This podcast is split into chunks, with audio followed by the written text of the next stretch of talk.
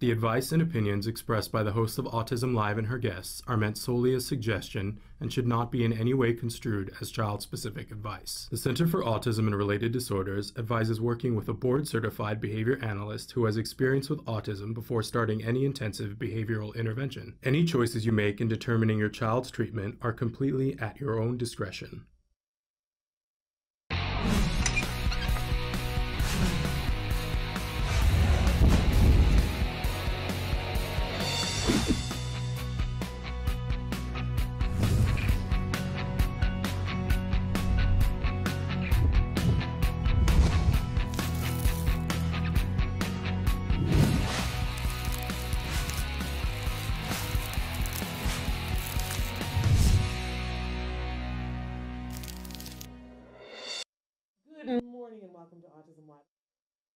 Because it's Wednesday, today and tomorrow, the last two days of the show uh, for this year. And of course, we'll be back in January. But we've got such a lineup for you, starting with Dr. Doreen Granpeesheh is here live this morning. And I know uh, you guys love it when she's here live because you get to ask questions, and that's a wonderful thing. And we're going to go over all the ways you can ask questions.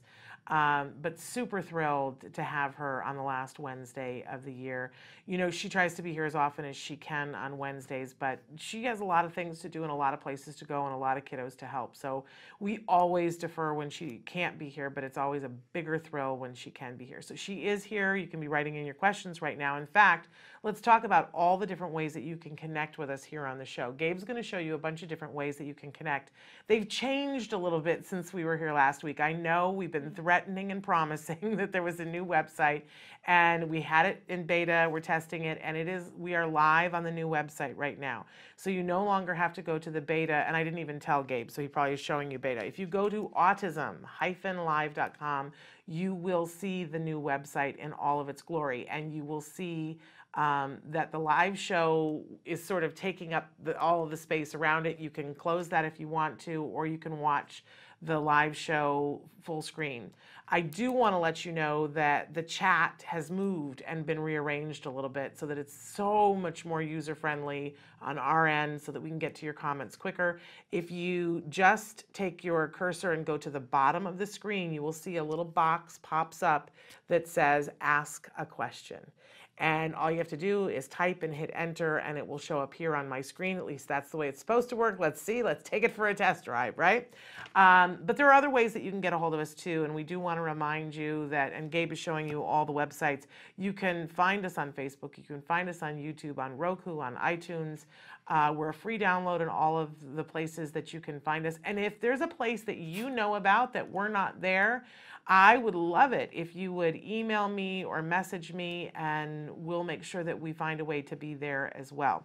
We've got some changes that are coming in January that I'm really excited about for Autism Live. So uh, you know, I, we are going to take a couple of weeks off here during the holidays because I know you guys are busy. We have thousands upon thousands of hours if you're missing us that you can watch, and the new website has made that easier than ever before. Um, but we will be back, have no fear. Okay, um, that's pretty much that. I, uh, if you if you really are one of those people that hate change and you have a really hard time with the new website, I want to encourage you to give it a chance, breathe through it. You know, it's good for us to be flexible. I, I, have a hard time with change myself, but it's good to be flexible. If you really can't stand it and you just need things to be easy for you today, you can always go back to our old site. You can find that at www.old autism-live.com and you can have the experience that you are so very used to. Uh, we will be checking the comments on that site for probably another month and then we're going to be shutting that site down um, so that you'll you'll really need to learn how to ask the question on the the new site which is autism hyphen live.com. All right, having said all of that, why are we wasting time? We have Dr. Granpeesheh here. It's time for Ask Dr. Doreen. Dr. Doreen Granpeesheh is the Dr. Doreen is an expert in autism. Doreen Granpeesheh. Dr. Granpeesheh. Dr. Doreen Granpeesheh. Dr. Doreen Granpeesheh is a visionary in the field of autism. Now you can ask her questions on Ask Dr. Doreen.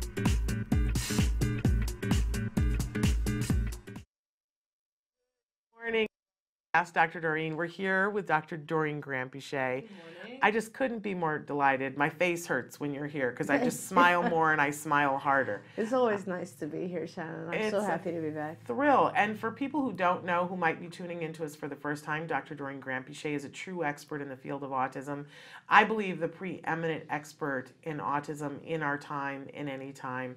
Uh, I don't. I have met a lot of people over the last 14 years, um, 10 of which I've been covering autism, and interviewed a lot of people. And I don't know anyone who knows more than you do. And I don't know, I haven't met anyone who cares more than you do. Thank you so much. And I also, it's very kind. You're you're wicked smart, as they say in Boston. She's wicked smart, and um, uh, you are, I think, the the person that I when I think about trying to be a better person and being better at perspective taking, I think what would Dr. Granpeesheh do? That's because you're so good at that. nice of you, Susan. Uh, well, I, I.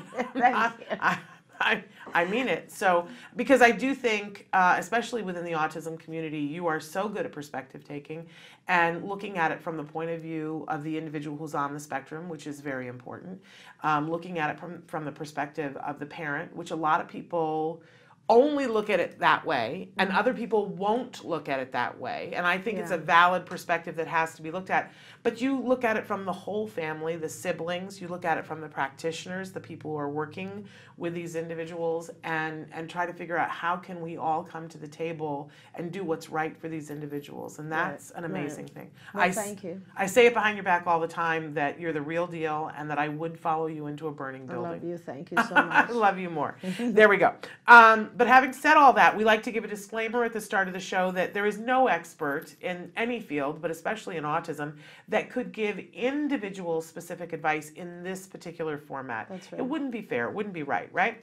Uh, because they don't have an opportunity to be with the individual and really get to know them. And this is not a one size fits all field. Definitely. So, um, Dr. Granpeesheh will be answering your questions, but keep in mind that she's going to answer them in a general format t- with the thought to help you to get information to take you to the next step, which might be having a, an expert sit down with you or the individual. So, keep that in mind. But I know families write in all the time for how grateful they are. I hope you, one of our viewers sent lovely gifts to us. I sent it see- uh, upstairs that's to you. so nice from Wasn't Ireland, that the sweetest right? thing? Yes. And- that's so nice. I wanted to have a chance to say thank you. That's so thoughtful. And I have not had a chance to, to send a thank you, uh, but we I was so moved by it. I just thought that was Absolutely. so Absolutely. delightful. We got and- delicious Cadbury chocolates, and there was also a very beautiful silver ornament in the package. Thank you very much. That's really kind of It you, and I'm so glad fun. that we're able to help you in any way we can. yes, yes. It's so uh, you do not need to send gifts. Let me be clear about Yes, that. But it was so meaningful, and it's so thoughtful to us when we find out that we've been able to help somebody in any way. Um, you know, I'm just the the switchboard here, but it means a lot to me to know that we're we're getting something done, and I know how much it means to you when people let you know that you've made a difference. Definitely, especially if they're so far away, you know, that that means we have some ability to be effective for families in Ireland. That's amazing to me. I, you know, technology is such a wonderful thing, and I try to remind myself of that on all the days that it's not working for me in the right Honestly. way. That it, you know, what an amazing time we live in. Okay, but we're going to get to questions here because that's the important thing today. So somebody had written in and said, "Do you have any tips for aggression in a nonverbal autistic four-year-old?" Right. So, you know, and this is uh, one of those uh, situations. Well, I, I will try to give some advice right now, but I think that if you have a child who is aggressive, you should seek out help from a professional. I see Gabe coming in, and I'm wondering if we're okay. No, no, we're totally We're okay. fine. He okay. he adjusts, so Okay, don't great. mind him. Okay, great. so um, I do think that it would be helpful to have help from a professional because handling aggression in your child is not an easy thing. But let's talk about why a four-year-old would have aggression. Um, it's funny. I just did a, a sort of a FaceTime kind of evaluation for a family in Spain, and we were talking about their child, and they ran through all these various symptoms. And this was a, a seven-year-old, and they had a um, all kinds of challenging behaviors, including aggression. And um, it was very eye opening to them when I told them, you know, aggression or uh, any of these challenging behaviors really they are they are not part of the symptomology of autism. They are a side effect of having autism. They're the result of not being able to communicate appropriately. And if you think about it any one of us when we are um, like angered by something or upset or uh, worried or uh, you know in any way disappointed or sad or whatever it is um, and if we're not able to communicate that what do we do? We yell we tantrum for all practical purposes. Um, you know th- those who haven't matured well even will phys- have physical altercations so aggression is a form of communication.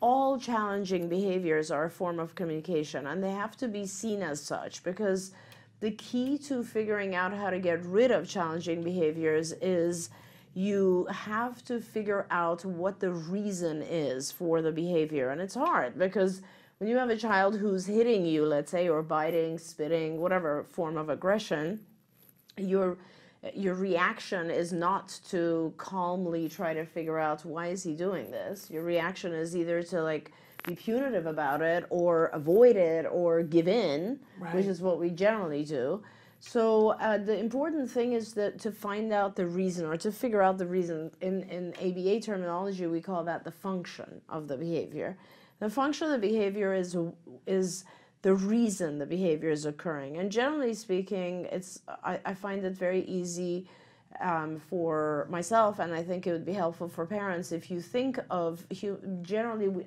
every behavior we do is for two reasons, and it's it's to avoid something or if it's it's to gain access to something. So.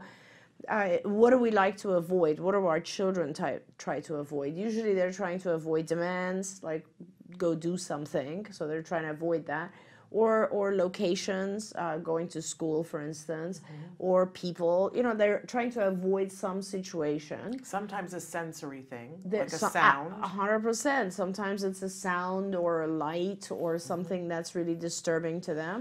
Um, and what are they trying to gain access to?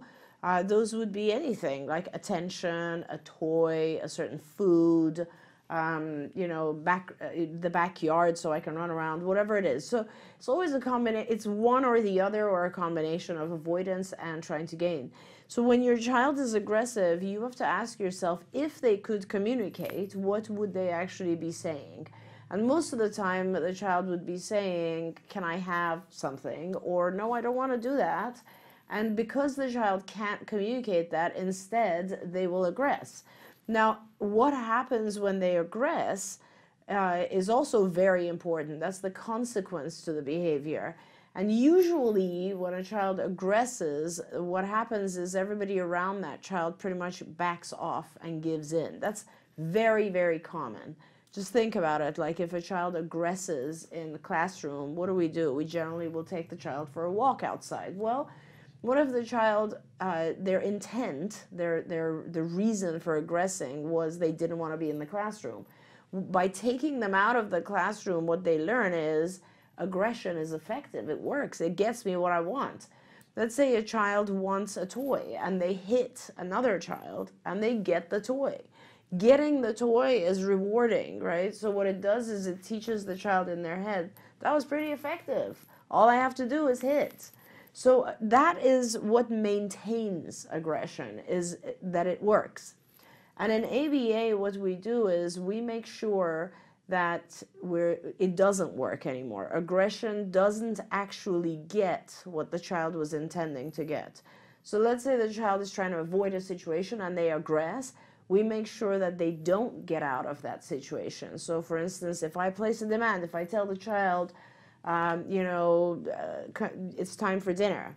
And the child's trying to avoid coming to dinner, and they aggress and tantrum and all that sort of stuff. I will make sure that I still get my child over to dinner. I will bring the child over and sit them down at dinner and just ignore the aggression because it's important for the child to learn the aggression is ineffective. Um, instead, though, I have to give my child now another way to communicate, right? So the way to do that is to teach communication. Some children are nonverbal, that's okay. We start with nonverbal ways of communicating anyway. And those would be things like sign or PECS, picture exchange communication system, or just touching an icon to communicate, the very basic form of a PECS program. Um, some children are verbal and we teach them verbally. Some of the children who are nonverbal later become verbal and we switch it over to a verbal form of communication. But that's where ABA becomes super important because when you're teaching your child that their current way of communicating doesn't work, you must teach them also a way that does work. So let's say a child wants a, a food item or a drink and what they're used to doing is hitting to get your attention so that they can get the object they want. If you're going to ignore that you still need the child to have some other way of communicating Absolutely. that they want what they want. And that has to happen almost simultaneously or even first because we never want to ignore a child and then not have any idea what they want because that challenging behavior might dissipate. Another one will creep in so that's the answer to, to aggression in nonverbal children. What I would recommend for you is um, a, a, lot of what I said is very simple because I've been doing it for years and years. It's very, very hard when it's your child and you don't have an ABA background. So, what I recommend very much is if you go on a website for Institute for Behavior Training, IBT, and the website I believe is ibehavioraltraining.com ibehavioraltraining.com. And there you will find uh, small, short modules of training that we've prepared for parents. And you can go in there and specifically look for tips for dealing with aggression. And the module will train you on how to manage behaviors, how to handle challenging, difficult behaviors. It'll teach you all the basics of ABA. I would suggest you spend as much time as you can learning more about these different techniques that you can use. Um, and uh, not only will you learn how to manage behavior, but you can also then learn other things. Like you can learn how to teach your child and how to uh, get your child to socialize and, and get them out there, and lots of very useful things on IBT's website. Absolutely. Absolutely. And, and honestly, you know, as a parent, this all sounds like I don't know, uh, you know, like it's very far away from you when you first hear about this. Right. But they actually graph when you know your child's behaviors and and their challenging behaviors and it can be you know steeply going up and then they will start to graph when they are teaching your child some form of communication and there's this thing that happens on the graph and i always call it the magic x Yes. because as they teach the communication the challenging behavior goes Right, down right. and that is when your life gets good Yeah. is when you see the magic x on the graph it's like the first breath that a parent takes and goes oh Right. this is doable. My child can learn. I can learn. And, you know, we're cutting off the blood supply of this behavior that wasn't working for us. Absolutely. We're just cutting it off. And then, but we're making sure that we're teaching them something else. The magic X comes. And I'm telling you, you can, you can feel it. Mm-hmm. I never used to like graphs. I'm not a data person. I should be, but I'm not.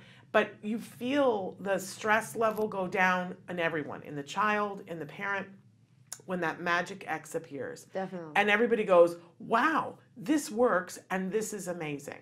Definitely, and and you make a really good point. This is one of the toughest things for parents, I think, because you know, in the beginning when you start to like for aggression, for instance, as uh, you either block it or ignore it, right?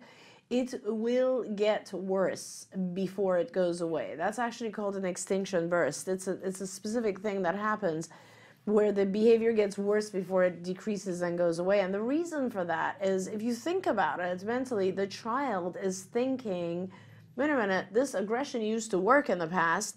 Why aren't they giving me what I want? I'm going to do it more. I'm going to do it louder. I'm going to be more aggressive.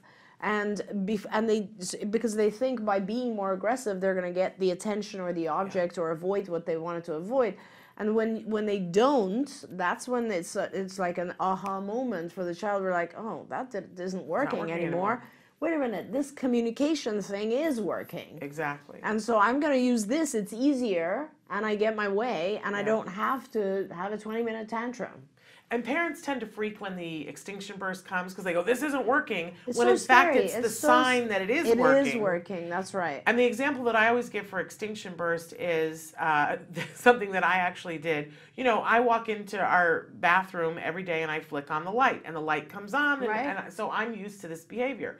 We were having a problem with the bathroom light, and one day I went in and I flicked the light, and the light did not come on.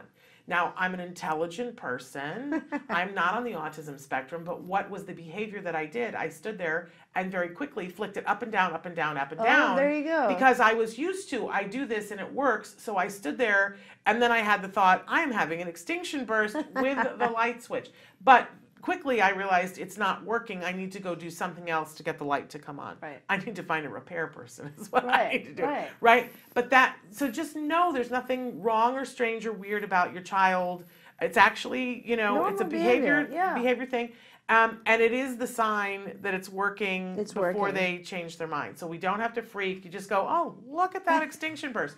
Normally that would freak me out, but I'm okay today. Um, That's right, that's but right. please avail yourself of the help that, that Dr. Granpeesheh is talking about. www.ibehavioraltraining.com. Wonderful site. I love how inexpensive Oh, the yeah. trainings are. And you can, you, what you, act- it's like between seven dollars and I think the most expensive one is like twenty-two dollars. Yeah. You can't buy a book for that, right? Honestly. And it's a video where uh, experts are explaining to you, and you can watch it, and then you can have your significant other watch it, and That's then you can have your babysitter watch it. Uh, you know, it's a fabulous thing. Thank you, Gabe, for putting it up there. ibehavioraltraining.com. It's a fabulous thing. And guess what? It's available at 2 o'clock in the morning, no matter which time zone you're in. That's right. Um, you know, it's there 24 hours a day, seven days a week. So sometimes you don't get the child to sleep until 3 o'clock in the morning, and you go, What can I learn now? iBehavioral training is there and for by the way, there's also a module about getting your child to sleep. And we're going to talk a little bit about that because we had a question that came in sure. uh, on YouTube. We also have a question that came in on Facebook that we're going to get to about a child who uh, has dual diagnosis of Down syndrome and autism. Yep. But first, we're going to take a break. So stick with us, guys. We're going to be right back after these messages. Hey, I'm Candace Cameron Bure, Tom Bergeron. You're watching Autism Live. and you're watching Autism Live. And you're watching Autism Live. You're watching Autism Live. You say howdy, we say hi. Let's get rowdy, let's get wild. Let's get, let's get, let's get wild. Let's get, let's get, let's get wild. Let's get, let's get, let's get wild. Let's get, let's get, let's get wild. Hey, welcome back to Autism Live. We heard you. Everybody wants Macaroni and cheese. Yeah, but we're gonna make it allergy free. But here's what's the crazy part of this macaroni and cheese. It's actually healthy. We're And it tastes good. Yeah, it tastes really good. That's the most important part. So we're gonna start, we got our water boiling. Um, there's so many variations on the pasta. Um, we're using today a corn pasta. We can verify with the manufacturer that we have a GMO-free product. So let's go ahead and put that in there.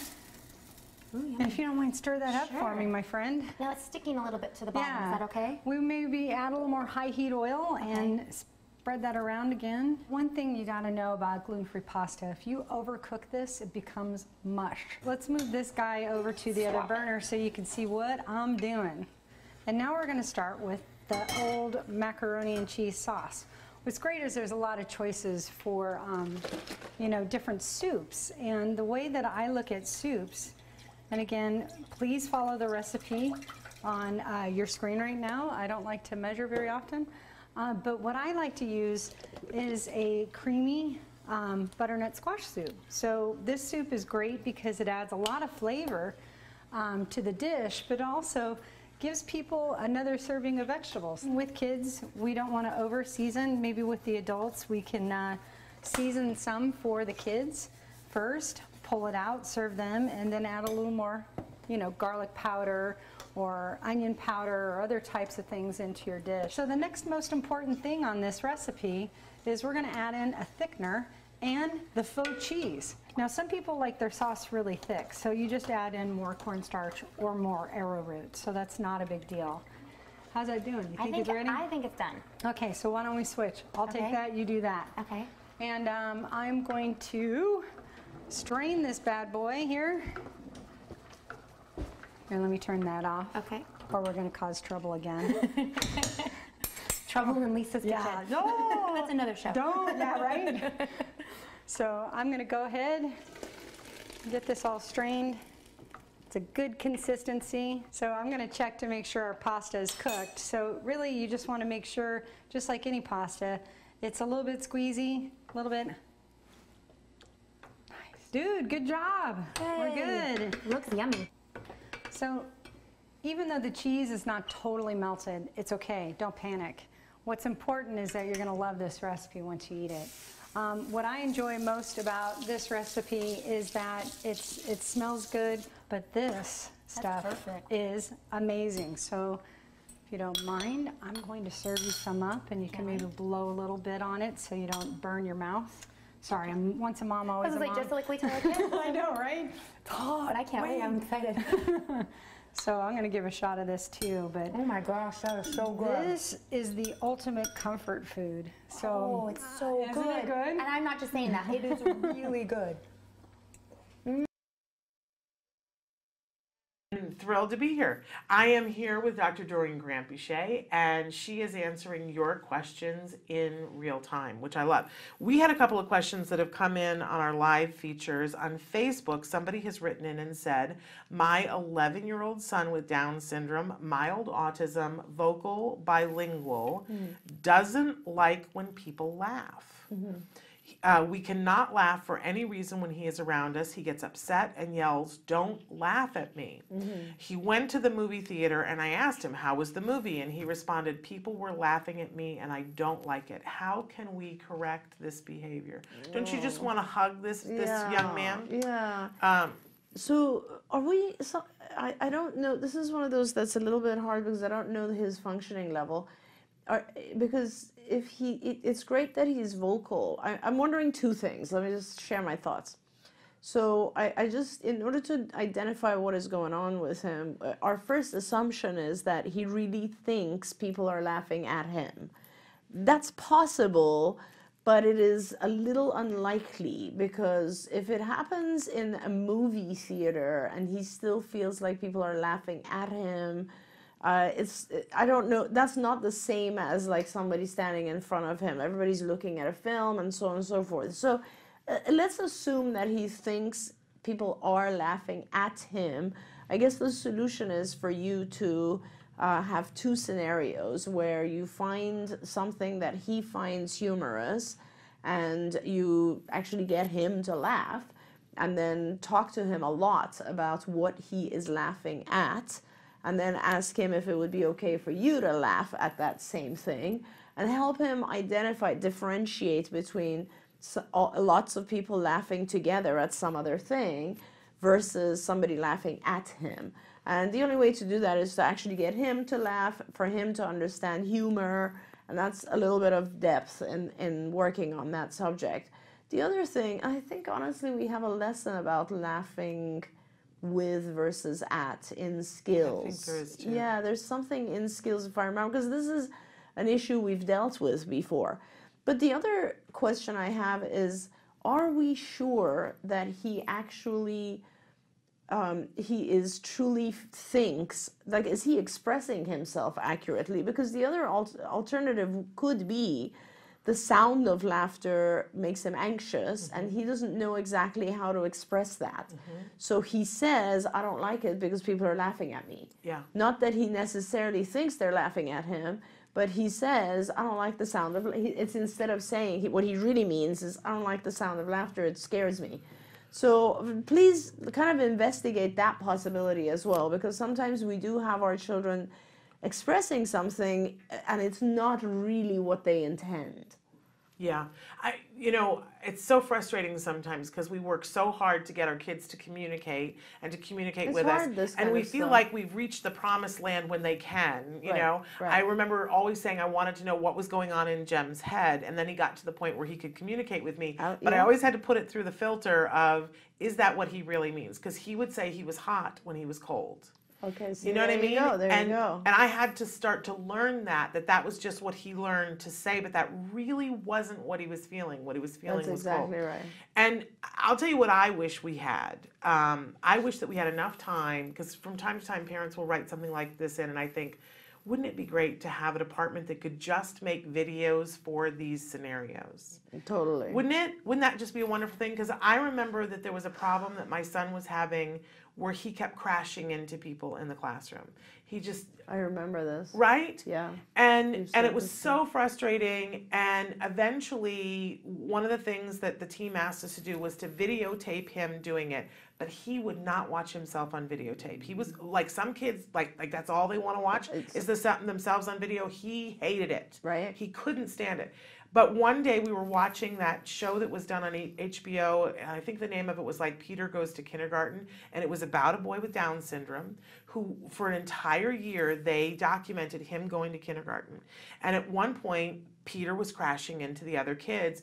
And, and they would show, they would cut to the kids talking, the neurotypical kids talking about how they felt about it. And they would say, Well, I really like Peter but I don't like it when he crashes into me. It makes me feel angry and sad, and then I don't want to play with Peter, Yeah, right? yeah. And we were watching it, and Jem came in the room with his therapist. They were finishing up, and he was like, What is this? Right. And I said, This is about a boy, Peter. And he watched him, and he that was it. He didn't crash into his friends Right, anymore. right. So I wish that we had a way of all these scenarios. Like I would love to have this little boy sit down and watch a boy who thinks that they're laughing, Yeah. um, and that we see them talk through it. I don't know if it would help in this circumstance, but I'm always wanting No, that. it absolutely could help. And and here's there's so many things like this is one of those situations where you really need to identify the function. Like I'll give you a third scenario as well, or a four, you know, like there's so many different options as well. Like it is also possible that it, he this child has said, people are laughing at me, and has received a large amount of attention, and therefore he's just saying that because he really wants the attention. So from you, so basically. You need. This is the kind of situation where you need uh, to do what's called a functional behavior assessment and figure out. And this is what a BCBA does, a board certified behavior analyst. It's a process until we find out exactly what is going on with him. Is he like intending to say something else? Is he actually just saying this because he likes the soothing and calming that comes afterwards? Or is he really expressing that he's very distraught uh, by others uh, laughing at him because he's misunderstanding that they're laughing at something else? Each of those scenarios has a different solution. Okay. Now we had a question that came in on YouTube uh, that they want to know: Is there a way to address night waking through ABA? My son is 6 and Mhm. started walking around the house Mm. saying he needs to go to the bathroom when Grandma stayed with us for two weeks. Yeah, yeah. So the stuff about night, yes, of mm-hmm. course there is, but you're gonna have to find a team of therapists who are willing to spend the night at your house. And we've done this. I mean, when I was a lot younger and we used to, I used to do therapy, we would actually go and stay at the house and do all sorts of interventions at night. So the issue with stuff that happens during the night is that generally speaking it's, it's very hard because first of all everyone else is sleepy so we sort of don't want to deal with this you know i was talking earlier shannon saying that we all of our behaviors have to do with gaining access to or avoiding let me tell you that's the truth for us as well right i mean we do we'll do anything so we can gain access to our bed again let me tell you, we'll do anything. Like we'll allow our kids to come in the bed with us. We'll give them food. We'll do anything just because we really want to get back in bed, right? We're tired. Uh, so that's part of the problem. The second part of the problem is that uh, our bodies have a particular system of like getting into a habit when you do it at night. It's very interesting. Uh, it's a, for example, if you eat in the middle of the night, like as babies would get up and we'd give them milk, Yeah. it, be, it immediately, very, very quickly, within maybe two days or three days, becomes a learned behavior. Your body will wake up just in order to eat. It's mm. very interesting. Like, let's say the first time you're hungry and someone feeds you, and the second time and the third time, it'll become a habit. Now you have to mm. break the habit. So, something happened during that two week period that grandma was there. Maybe he was looking for you. Maybe it was something that caused him to get out of bed and start walking around the hallways, and now that has become a habit. Yeah. So, uh, unfortunately, you're going to have to shape it back. Essentially, you will need to uh, stay in his room or outside his room, but not allow him to leave his room and walk the hallways. Um, of course, these days the technology that we have is so good. You can actually put something in the room where you can communicate with him and tell him to go back to bed. I don't know his functioning level, so it's very hard for me to advise you on how you can comfort him. But the key is to um, comfort him, but not allow him to start roaming the hallways. It's breaking a habit. It's the exact same thing we do when our children are infants, and unfortunately, you have to go through that again. Yeah. Very, very And then, of tough. course, reinforce him a lot for staying in his room and staying in bed. Yeah. And it works. It does And right work. Back, we can we can guide you through it if you start trying it and you hit obstacles. We can try to guide you through that too. There we go. All right, we're going to take another break and then we are going to be back with more Ask Dr. Doreen after these mes- messages. Stick with us.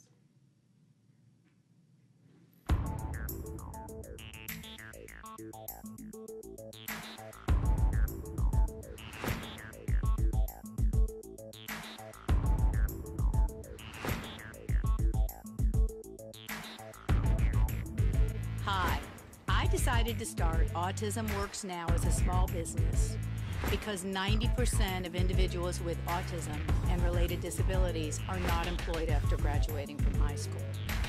Our mission at Autism Works Now is to create job opportunities for Spectrum youth and kids through awareness and education.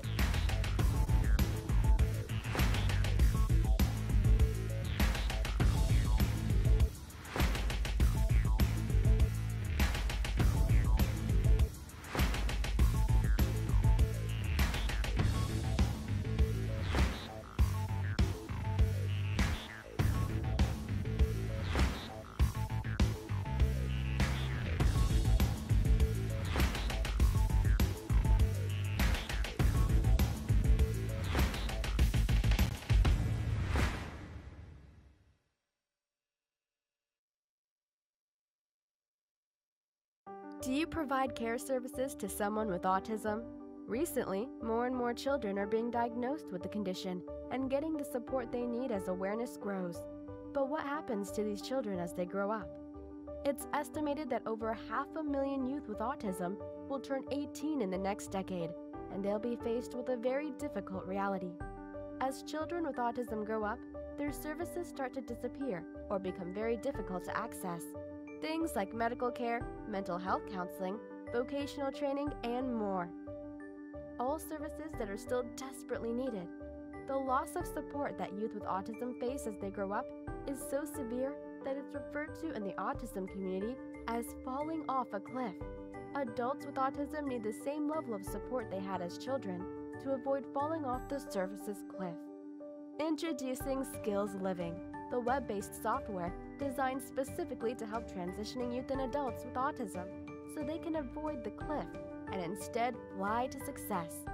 With Skills Living, help your learner with autism develop the skills they need in all the critical areas of adult life, including self control, planning, and problem solving, effective communication, performing life skill tasks for independent living, acquiring and maintaining employment or other meaningful activities, developing and maintaining social skills and relationships, accessing transportation and public services, and being safe.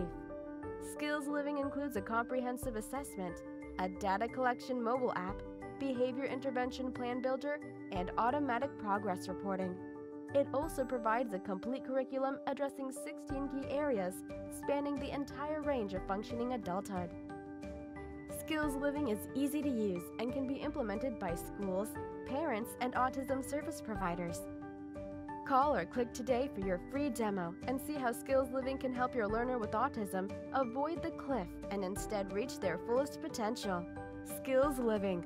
Wish, learn, become. Welcome back to Autism Live. And we've got one more question here, so I'm going to switch which one I was going to do. Um, uh, a parent wrote in and said, I have an autistic twin and a normal twin. Mhm. They haven't been in the same school since pre K um, until they started middle school. My normal twin was severely bullied for being, and she says in quotation marks, the, um, the fat, screaming R words brother. My normal twin has also made friends with quote unquote the ugly fat girl. Um, and he has spent the last two years being abused at school because of his autistic brother and his friendship with this girl. My uh, normal twin chose to stay at that school for eighth grade to protect his My brother. goodness. My uh, normal twin's friends will all attend one high school. His autistic brother will have to attend the other high school. He told me that he would go to the high school with his brother to make it easier for uh, for you and dad and not have his brother have to ride the bus that scares him. It is what it is. And she says that she could use some outside thought on this because it's hard. When I, I can only imagine when you have two kids and you want to make sure you do right by both of them. Um, you know, Yeah. it's it's so like, you know, what what's your take on that? I mean, there's just so many sides to this, you know, and let's try to take the positive, uplifting side, right? I mean, to, uh, uh, to begin with, my first emotion is I feel bad for the twin, the, the typically developing twin who uh, has to maybe give up on something that he wants. But at the same time, I want to say that that that this young uh, boy, right, is Yeah. going to become quite an incredible human being. Is Yeah, already, quite already, an yeah. incredible human being, and is going to be one of those people that does a lot in the world. So, you know, he's he's showing incredible empathy and caring and um, not just towards his brother but towards you guys as a family and uh, what an amazing thing. So you know if you end up um, not having another choice and he has to go to the school with his twin then great. Like uh, uh, make make it a beautiful experience right? It, there's it is a wonderful thing that that this uh, young uh, man is planning to do and and he, he sounds like someone who's a hero. Yeah, absolutely. so celebrates that. I think it's a fantastic thing I also want to say too, I'm sure that the friends are good, but if he has been being bullied all this time, where were the friends and why weren't they why didn't they have his back? Maybe it's better that he go and get a new group of friends. Yeah. Because, you know, and maybe, you know, maybe they were that maybe they did have his back, but uh, maybe if we just take one second and talk about cuz I hate it when kids are bullied. I just just hate it.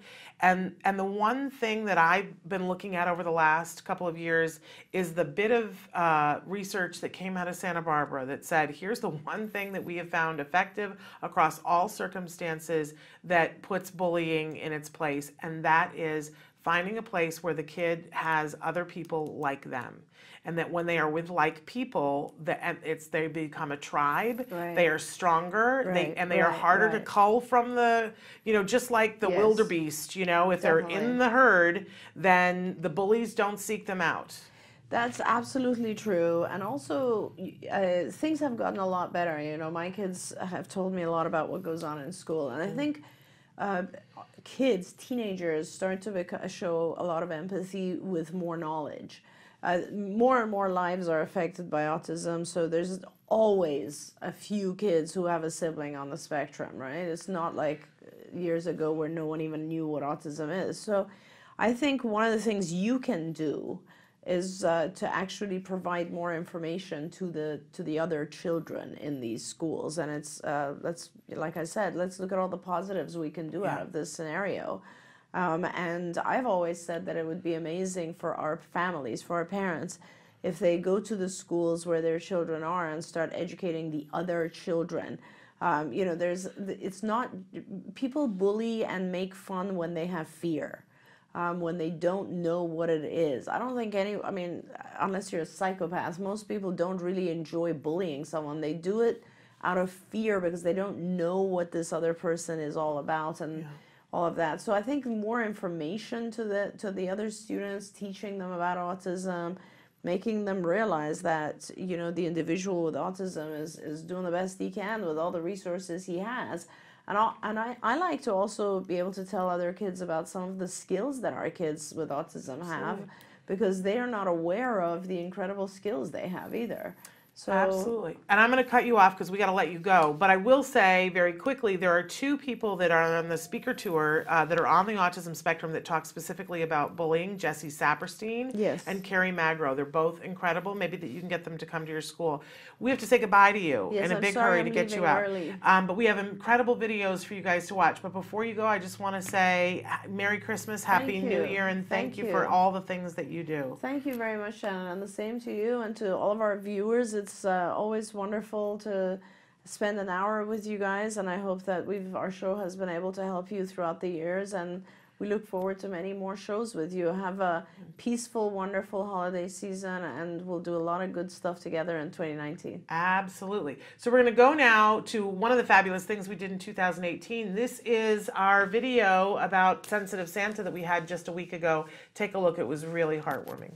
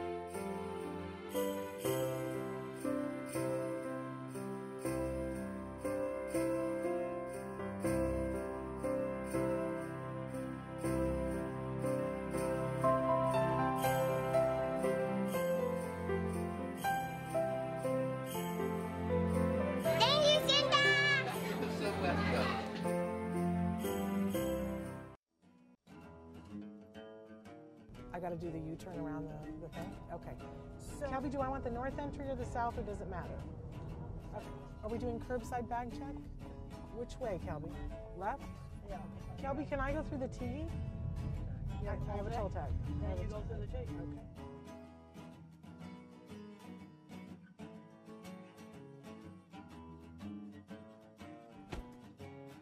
What do you do that, like, you could just have spend two hours doing and have it suck all your time? Oh, I like to look up research, interesting research articles on animal behavior.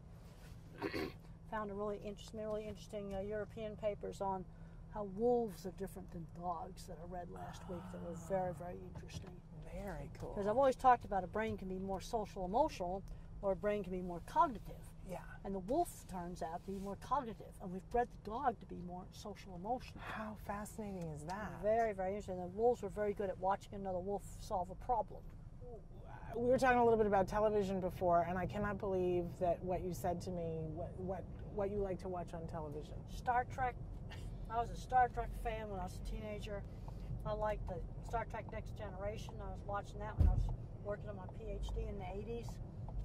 And so, what? Total Star Trek fan. What's your favorite series, and what's your favorite character, and what's your favorite oh, Mr. episode? Spock was my favorite character. Love it. And uh, what's favorite episode? This Oh, guy is going to hate see. me. There's a lot of good. My favorite Star Trek movie was the one with the whales. Yes. Yeah, I really mine liked too. that Star Trek movie. And so sad that we lost Leonard Nimoy this year. Yeah. So are you, I didn't know that you like to watch television. Do you like to go to the movies too? Oh yes, I went and saw Gravity. There's certain movies that have to be seen in a theater, like Gravity and Avatar. Yes. I wanted to see Inside Out in the theater. That, I really liked that movie. What did you think of that? I liked it. I think it. I think about how the emotions interact. I gotta be honest, I had said after that that I thought that it was gonna be a great tool for, for people to show kids on the autism spectrum about perspective taking. Yeah. About what it's like in other people's heads. Well, no, it's more like how the emotions inside your own head sort of conflict with each other. Yeah, absolutely. So I love the Wizard of Oz, and I love the idea of the wizard of the ruby slippers. She had the way back home. She just didn't know she had it. Yeah. You see, and I think that's a metaphor for a lot of things. A lot of people have the ruby slippers, but they don't know they have them. They don't know they got the key that can open up the door to a lot of really great stuff. So what would you say was your ruby slipper? Well, I had when some opportunities came up, like when I designed those dip vats. Um, that was a major uh, breakthrough for my business. And when the head of the feed yard came up to me and asked me if I'd do it, I said, "Give me three weeks." You know, a lot of people would have been too scared to walk through the door. Now this is pre-internet, and I knew it would take me three weeks to get some of the information I needed, especially on concrete reinforcement, to design the dip vats. But you did it. I did it. I was on the phone the next day to the USDA to get the drawings on the concrete reinforcement. Wow. So I, I want to journey back to childhood for just a second and talk about friends because a lot of times people ask about friends. Who was your best friend? When I was in elementary school, one of my best friends was a girl named Eleanor. And she was the first girl in elementary school to get to take wood shop instead of cooking. And I was the second girl in our school to get to take wood shop. So we like to make stuff. It's all about making stuff. And I had good friends in high school, even though I got bullied and teased, I got friends who shared interests. Riding horses together, doing electronics together, doing model rockets together, doing stuff together with other um, with other students. So you found, like your mom says about, found, you found your tribe. Yeah, and you've got to get them in doing things with other people. And you did a lot of theater, and you did you sing as a kid? Yeah, I did. I one of the problems I was singing is I couldn't synchronize my rhythm with somebody else's rhythm. Do you still have a hard time doing that? I still have a hard time doing that. Because we were we were going to ask you if you wanted to sing something in the car with us. Well, I think maybe we'll skip that. Question. But the one question people always ask us is they want to know if you've ever been in love. no, never have. And and you don't feel like you're missing anything. I've seen so much turmoil in so many marriages that I haven't really seen a situation that would be a good model. And yet you gave me really good marriage advice. Because I'm a good problem solver. You have to like take the problem and cut it down. And in engineering, you have to find the root cause of a problem. What do you think is your secret to your success as a teacher? Well, presenting things really clearly. Yeah. That's really important. Making things interesting. I think it's also important that it's something in a class that you know student can take home and use. I teach a class in cattle behavior and handling, and I've got a lot of students that are pre-vet that are going to go in the dog and cat. Probably won't be handling any cattle. But I said, you want to design this corral system because it's visual problem solving. You have to figure out how to do it. It's not a cookbook. And then I have my internet project where they can pick out anything in animal behavior and I make them dig into a narrow subject that I have to approve because I want them digging into Google Scholar and PubMed, Science Direct, and the other databases. They got to learn how to find stuff online, and I'm finding about two thirds of the students are not very good at that. How about this? Make magazine. This is the kind of thing that a lot of kids on the spectrum need to be doing. The cool stuff in here.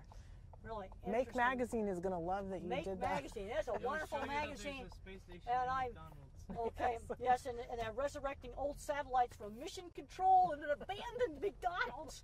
That's it. the kind of stuff I really like. These are the kind of magazines we need to get in school. Make magazine, Business Week, Science, Nature, Wired. We got to show kids out there. There's all kinds of super interesting Yeah. stuff out there. Open but if the they don't see it, then they don't know about it. I like to geek out on construction Oh, sites. yeah? I like to salivate over all the equipment they've got that we didn't have, like really cool man lifts and you know nice scaffolding. We didn't have any of that stuff. You didn't. No, we didn't. What did you guys have? Horrid, A compass? horrid ladders that were really dangerous is what we had. I'm going to pull up right here. We're going to get your stuff out. Yep.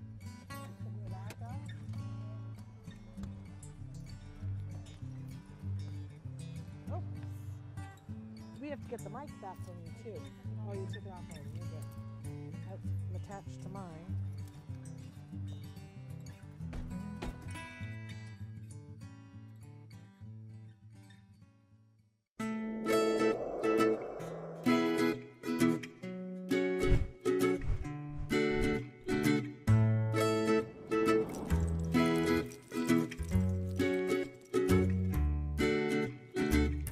Good morning and welcome to Let's Talk Autism with Shannon and Nancy. I'm Nancy Alspaugh Jackson. And I'm Shannon Penrod, and glad to be here with my good friend. Glad to be here with you. And this is our last LTA of the year. Oh, is it? It is. Okay. And because next uh, week we're off uh, between Christmas and New Year's. And Right. then we'll be back in January. I don't know whether it's the second week or the third week we're Okay. back. But um, so this is it. This is the capper for 2019. We've got a full show. Yeah, we have a lot. We have three guests today. and Yes. so we're going to get right into uh, some of the in the news stories. Yes. Uh, now that I've shuffled all of my papers Now and that don't you've have anything in shuffled front them of me. all. So, um, Uh, a big topic this week. There, there was a, a, an article that was done um, suggesting that maybe the research that we're doing in autism, in the field of autism, isn't hitting the place that it needs to Right, hit. right. Um, that helping families deal with the disorder should make, be made a focus as opposed to a lot of the other type of research that's being done. Absolutely. And, you know, while I think that there are some really good arguments in here, um, this is uh,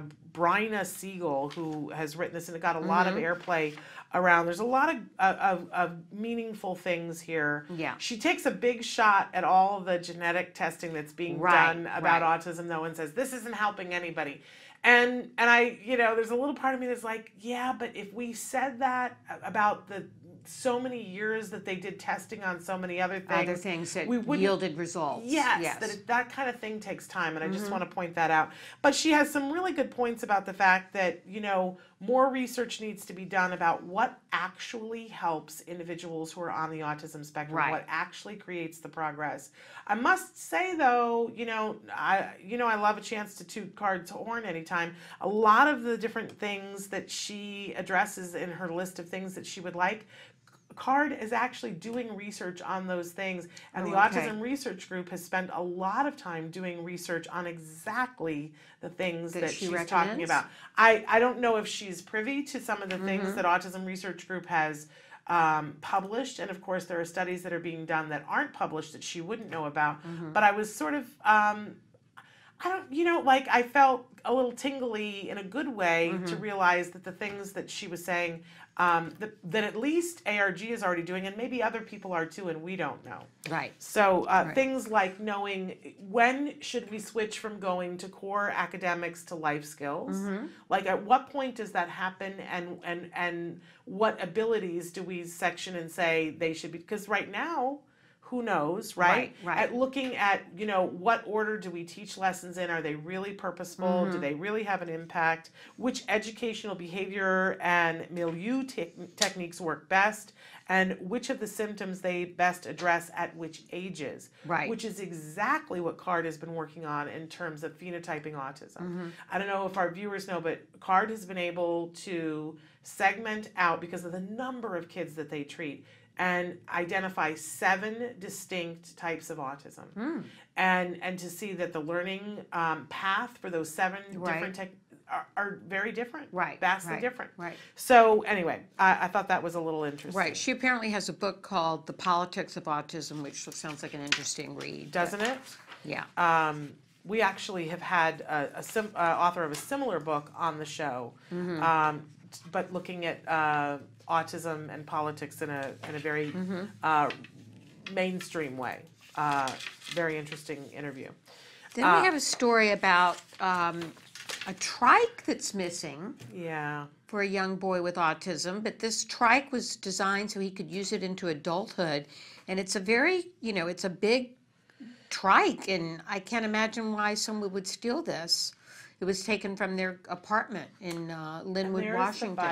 Um, and they've put out a call to say to people if anybody has seen this bike, I'm sure that somebody looked at it and thought it was cool and didn't realize uh, in their desire to possess it Right. what they were doing um, to another individual on the planet.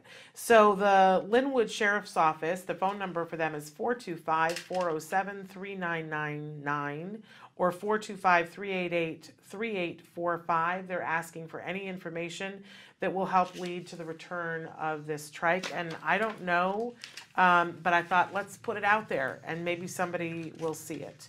Uh, it was stolen from Keeler's Corner apartment complex in Lynnwood. There we go. Lynnwood, Washington. Yes. Um, and then we want to end on a feel good story. heartwarming story, yes. About a little six year old Texas boy who loved everything about Santa, but he happens to be blind and have autism. Yes. And his mom took him to see Santa, and the Santa was particularly wonderful and sensitive. He showed him the eyes that twinkle. He had him touch him Yeah. um, all over his, you know, characteristic parts that the little boy wanted to see or Yeah, he said what experience. you know, let him touch his hat, let him touch his face, and he asked the little boy, "What would you like?" You know, he said, "I want to touch your twinkling eye." yeah, Isn't that sweet? so sweet. And um, I just, you know, we every year we do our sensitive Santa at Autism Live, Right. and um, of course, I think those of you who watch the show, if there are little ones in the room, distract them for a moment. My husband is the the Santa at Sensitive Santa, and my husband is a professional Santa Mhm. uh, person. And um, I, you know, I said to him last Saturday when we were in the middle of the event, and I, I said this last week that at a certain point I just said to him, "I have never loved you more than I do right, right, now." right. Because there is something about uh, a man who's willing to put on a suit and be there for children and be patient. Like we've all met Santas that were just, you know, the Santa was doing it because he was getting paid, whatever, and done.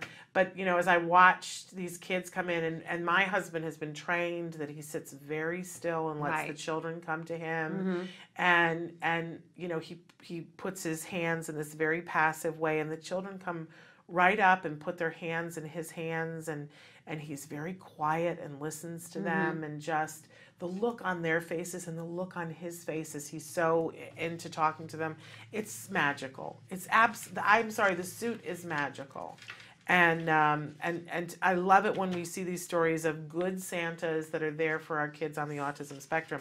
He You know- also got to feel a reindeer. They had a taxidermy reindeer set up Yes. that he went over to feel. Yes, he said he wanted to touch a reindeer, and he was like, and Santa was like, "We just happen to have a taxidermied reindeer." That part is not my favorite part, I have to say.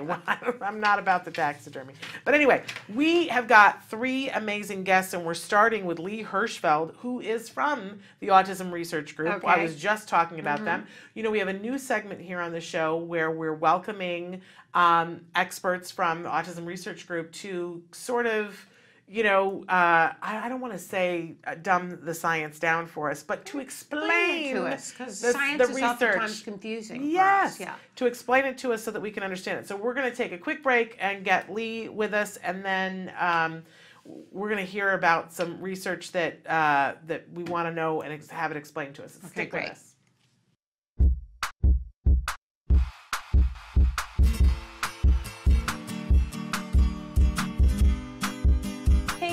For the month of September, I figured I'd show you guys how to make a task completion chart to help your kids get through the hardest parts of the day. Parents have been writing into our host, Shannon Penrod, the hardest parts of the day are waking up in the morning, after school, and getting ready for bed.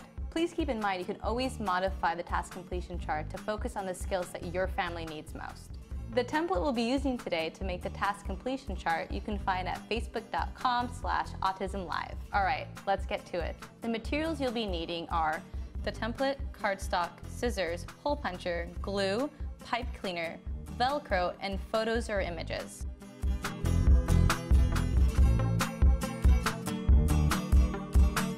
We find it more reinforcing for kids if you use images of themselves doing the tasks that you're trying to get them to complete.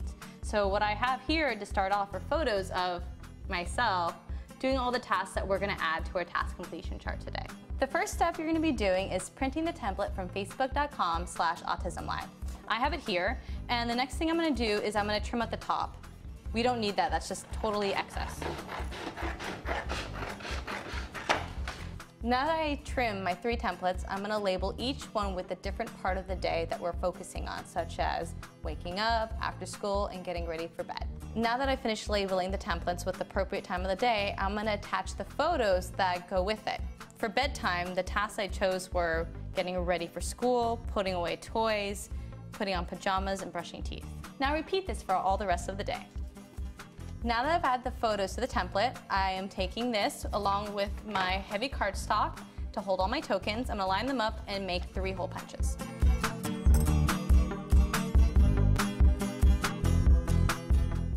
I'm gonna take this pipe cleaner and attach the pages together with it.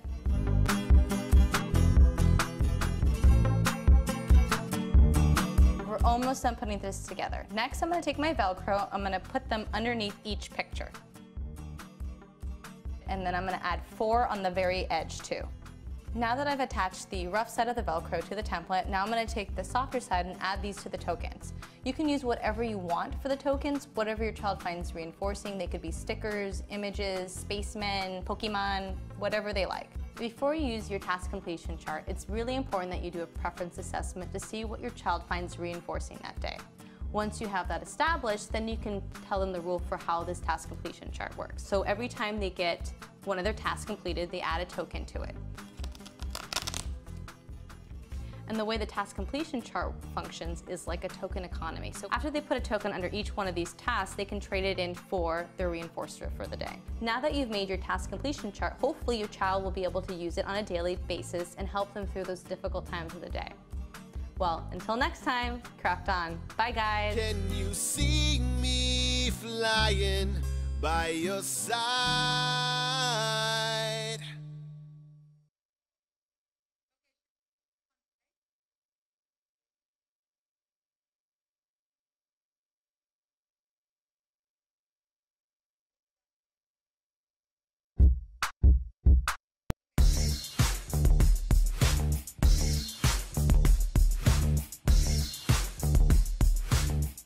Parent to parent, you might be asking yourself, how on earth can I afford ABA therapy for my child? Well, the short answer is you can't. No one can. It's really expensive and it's overwhelming to most families. But the story doesn't end there, fortunately.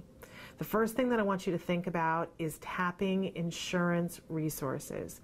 So many insurance companies are paying for ABA therapy right now. So that's your first best bet. Make sure and see if your insurance company is providing benefits for ABA therapy and check back often. Now, if you see that you don't have insurance right now for ABA, don't panic. There are still other resources. The next place to go is to your local support groups and ask them what local resources there are. That's a great place to ask for information because often states and even counties have support for ABA. And then beyond that, you might consider applying for grants. There are many fabulous grants out there to help you to get support for your ABA therapy. But most important, it's, it's absolutely essential that you get ABA services for your child. We know that that's essential for all of our children and that you won't be able to do it on your own. So seek out those services and support groups that will help you to fund your ABA journey. It's really important to remember that all behaviors happen for a reason. Welcome back. Uh, so thrilled that right now joining us on Skype and via the phone, we have Leah Hirschfeld, Mhm. and she is a behavioral therapist in our Richmond office. Uh, she is a part of the autism research group. She's Mhm. worked in the research team part time, also doing therapy with a number of clients. And we are just thrilled with this new segment that we've started on the show where we have experts in research taking apart research for us and explaining it to us. So Decoding it to us Exactly. so that we can understand it. So, Leah, welcome to Autism Live. Thank you so much for having me on the show. I'm really excited to be talking today. Ooh, that's me. You that is you. Uh, isn't it About exciting? some of the research we're, that's being conducted with individuals diagnosed with autism. Well, talk to us. You had picked something you wanted to talk specifically about. Tell us all about it. Great. So, um, kind of to jump in, the article that I chose is one that every few months the research team puts together summaries of a few recent and exciting articles. So, this is one of those articles. The summary will be going out to CARD supervisors, I think, in January from our team. Um, so, this is also something Karen did for y'all, I think, last month in the same role, and she's a project manager on the research team, and I'm a research assistant. That's awesome. Thanks. we're pretty we're pretty stoked about it. So- um, So tell us all about it. So the article I'd like to talk about is by Greg Strummer and his team. They examine different forms of attention and how it functions as a reinforcer for problem and alternative behaviors. Which already you've lost me. So. Uh, I'll go into it more, no worries. Okay. Um, so Stromer and his colleagues developed what they called a rapid assessment of attention types. Um, and they implemented it with their participant who's 13 years old and was diagnosed with ADHD and ASD. So they were it's pretty much a functional analysis. They're trying to figure out what's going on with why this child is presenting the behaviors that they are and if different types of attention are are encouraging that that type of um, behavior and that reinforcement for them. So for this assessment, they divided the room into three sections.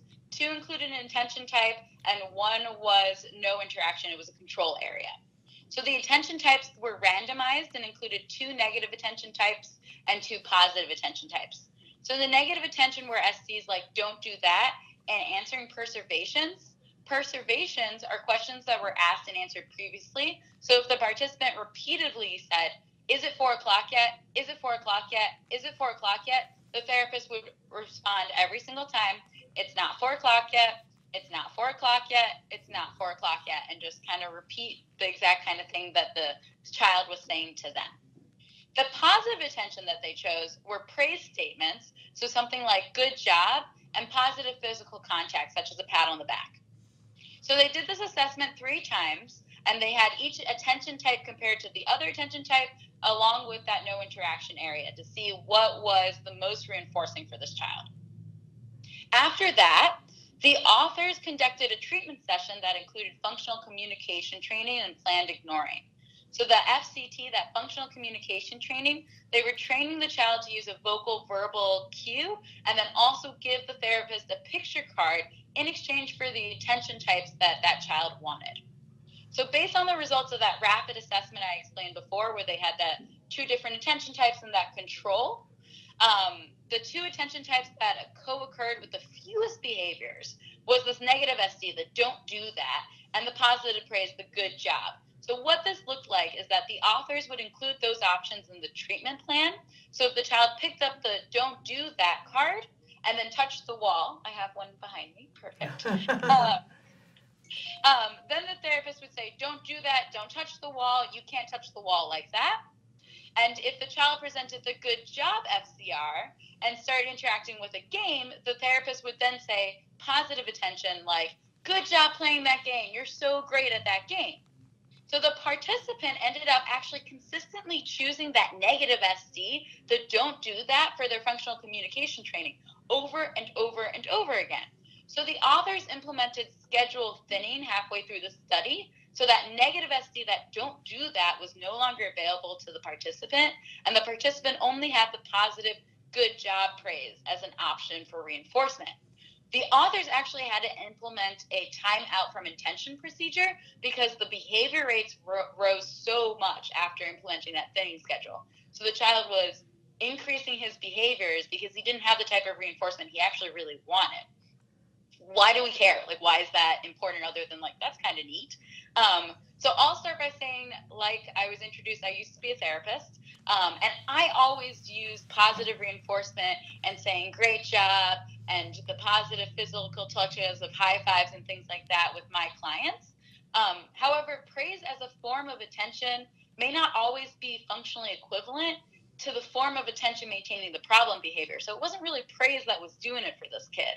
Um, Assessment of attention types may be needed to identify forms of attention that most likely reinforce alternative behaviors. There were some limitations to the study. Anytime you see research, you should always kind of put that critical hat on and be like, can I always trust this? This was a really good study, but the biggest limitation was it was only one kid. So we can't necessarily say this is true about all kids. This is true about all kids with autism. Um, it was an excellent study done, but only with one participant. So it is a limitation. Um, anyway, that's it on my end. Thank you so much for having me. It's really exciting to get to talk about the research we read. Um, and you guys should see a summary coming out, I think, in January. Very cool. Um, that should have this article on it, along with a few others. Um, and please reach out to me or the rest of the um, the team with any questions, any thoughts you guys have, any comments about anything. Um, Fabulous. thank you so, so can we ask having me on the show. questions? Mm. Can I ask you a question? So Yes, I want to I want to make sure that I got it because it sounds I'm not sure that the study was about this, but it sounds because we know we've had kids that will perseverate Right. on things and it's really hard to break that up. But it sounds like to me that the that the negative attention was what was maintaining the perseveration. Is that right?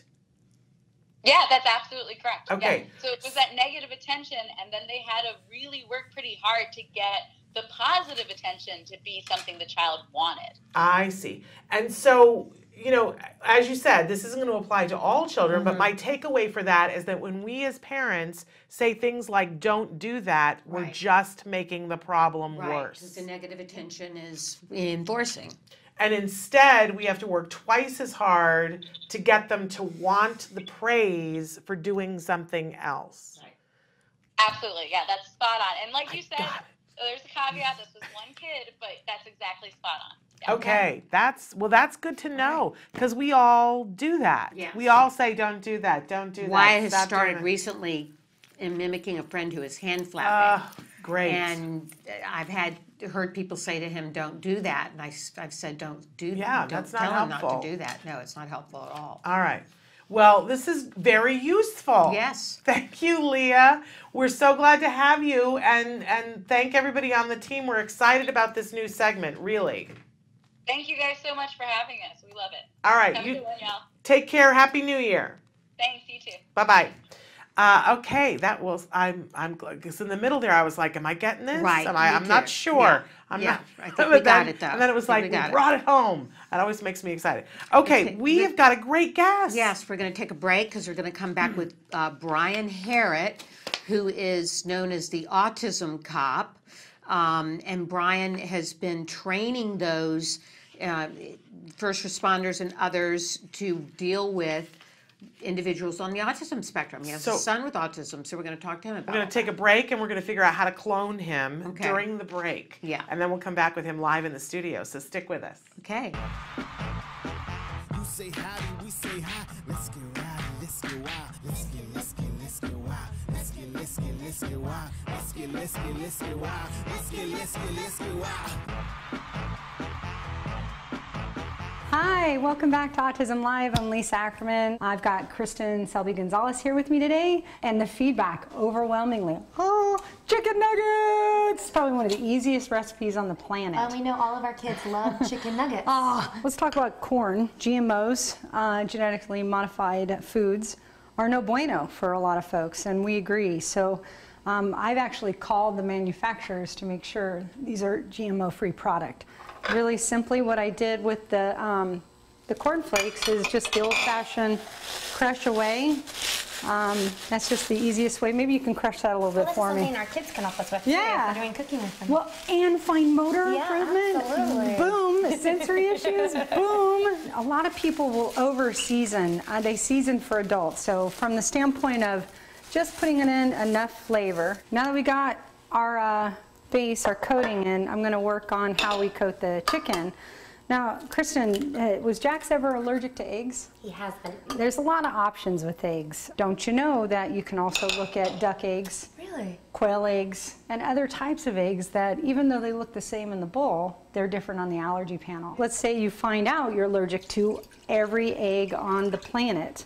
You can use a little bit of water and arrowroot starch. I've got a, a high grade stainless steel, non Teflon frying pan. I'm using high heat oil, getting all ready to go. So we're just really easily going in and coating the chicken. Now, when I'm flipping these, Lisa, um, do I flip over and over, or do I just cook one side and then the other? You know, I prefer the cook one side because what happens is the good coating that you spent all this time crushing Oh. for me falls off. Gotcha. Bonus. About how long Um, do you cook on each side? About four minutes on each side we will Okay. do it. And I think you're almost there. Yeah, you're good. That you're golden. good. Fantastic. So if you want to take them out, so now that we got the last batch in, let me take you through what these finished babies look like. Like I said, you're going to have some happy families um, out there wanting to eat this. This is so easy. You saw how quickly we got in and done. Just want to remind everyone we really want feedback at Autism Live and want to know what you want to see next. So if you've got an idea, a recipe you want us to convert, um, or to talk about a particular topic, we'd love to hear from you. You could do that at autismlive at gmail.com or Facebook Land. We're all on Facebook, facebook.com slash autismlive. And then again, there's already thousands of recipes waiting for your eyeballs to go cruise over on the TACA website. We'll look forward to seeing you next time on Autism Live. Thanks for joining us.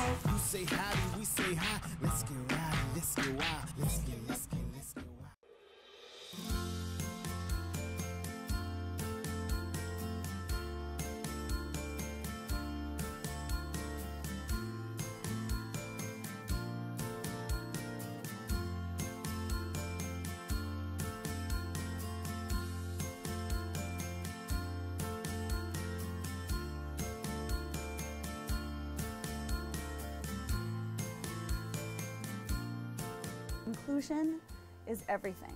Feeling like we have a place where we belong, and when I say we, I'm first and foremost a mother, a mother of a child on the spectrum and not, and gym owner and now founder of carrying this to families who need it as well. My son is extremely hyperactive. Getting him to calm down is a very difficult task. So the idea of Rock the Spectrum Gym where he could just go and run and play and do all these fun things without any kind of worries and just go, go, go and bring down that energy, it just it helps us so much at home. You know, in the home or at school, it's not acceptable, but this is the one place it is acceptable for the child to kind of be themselves and get it all out there and just really just be their, themselves.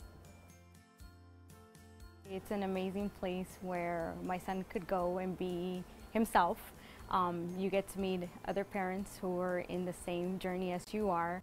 I think the most popular aspect of it is how they include all children of all types, not just all only learning disabled, lower functioning, moderate functioning, high functioning, and non uh, non-disabled.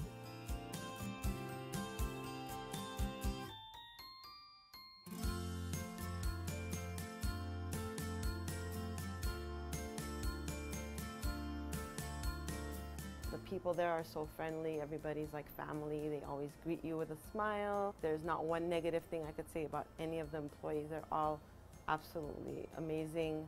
So I think every parent should walk in through those doors and see what an amazing gym it is. Now, a diagnosis being one out of six kids are in some way or form affected with sensory processing disorder or autism. That's why We Rock Now is on the rise. People want to be a part of it. People know that they have a community there. They know that they can learn more information about things that they don't know themselves or that they can share, build friendships, and uh, basically get what you get in an OT facility, but it's not $150 an hour. It's 12.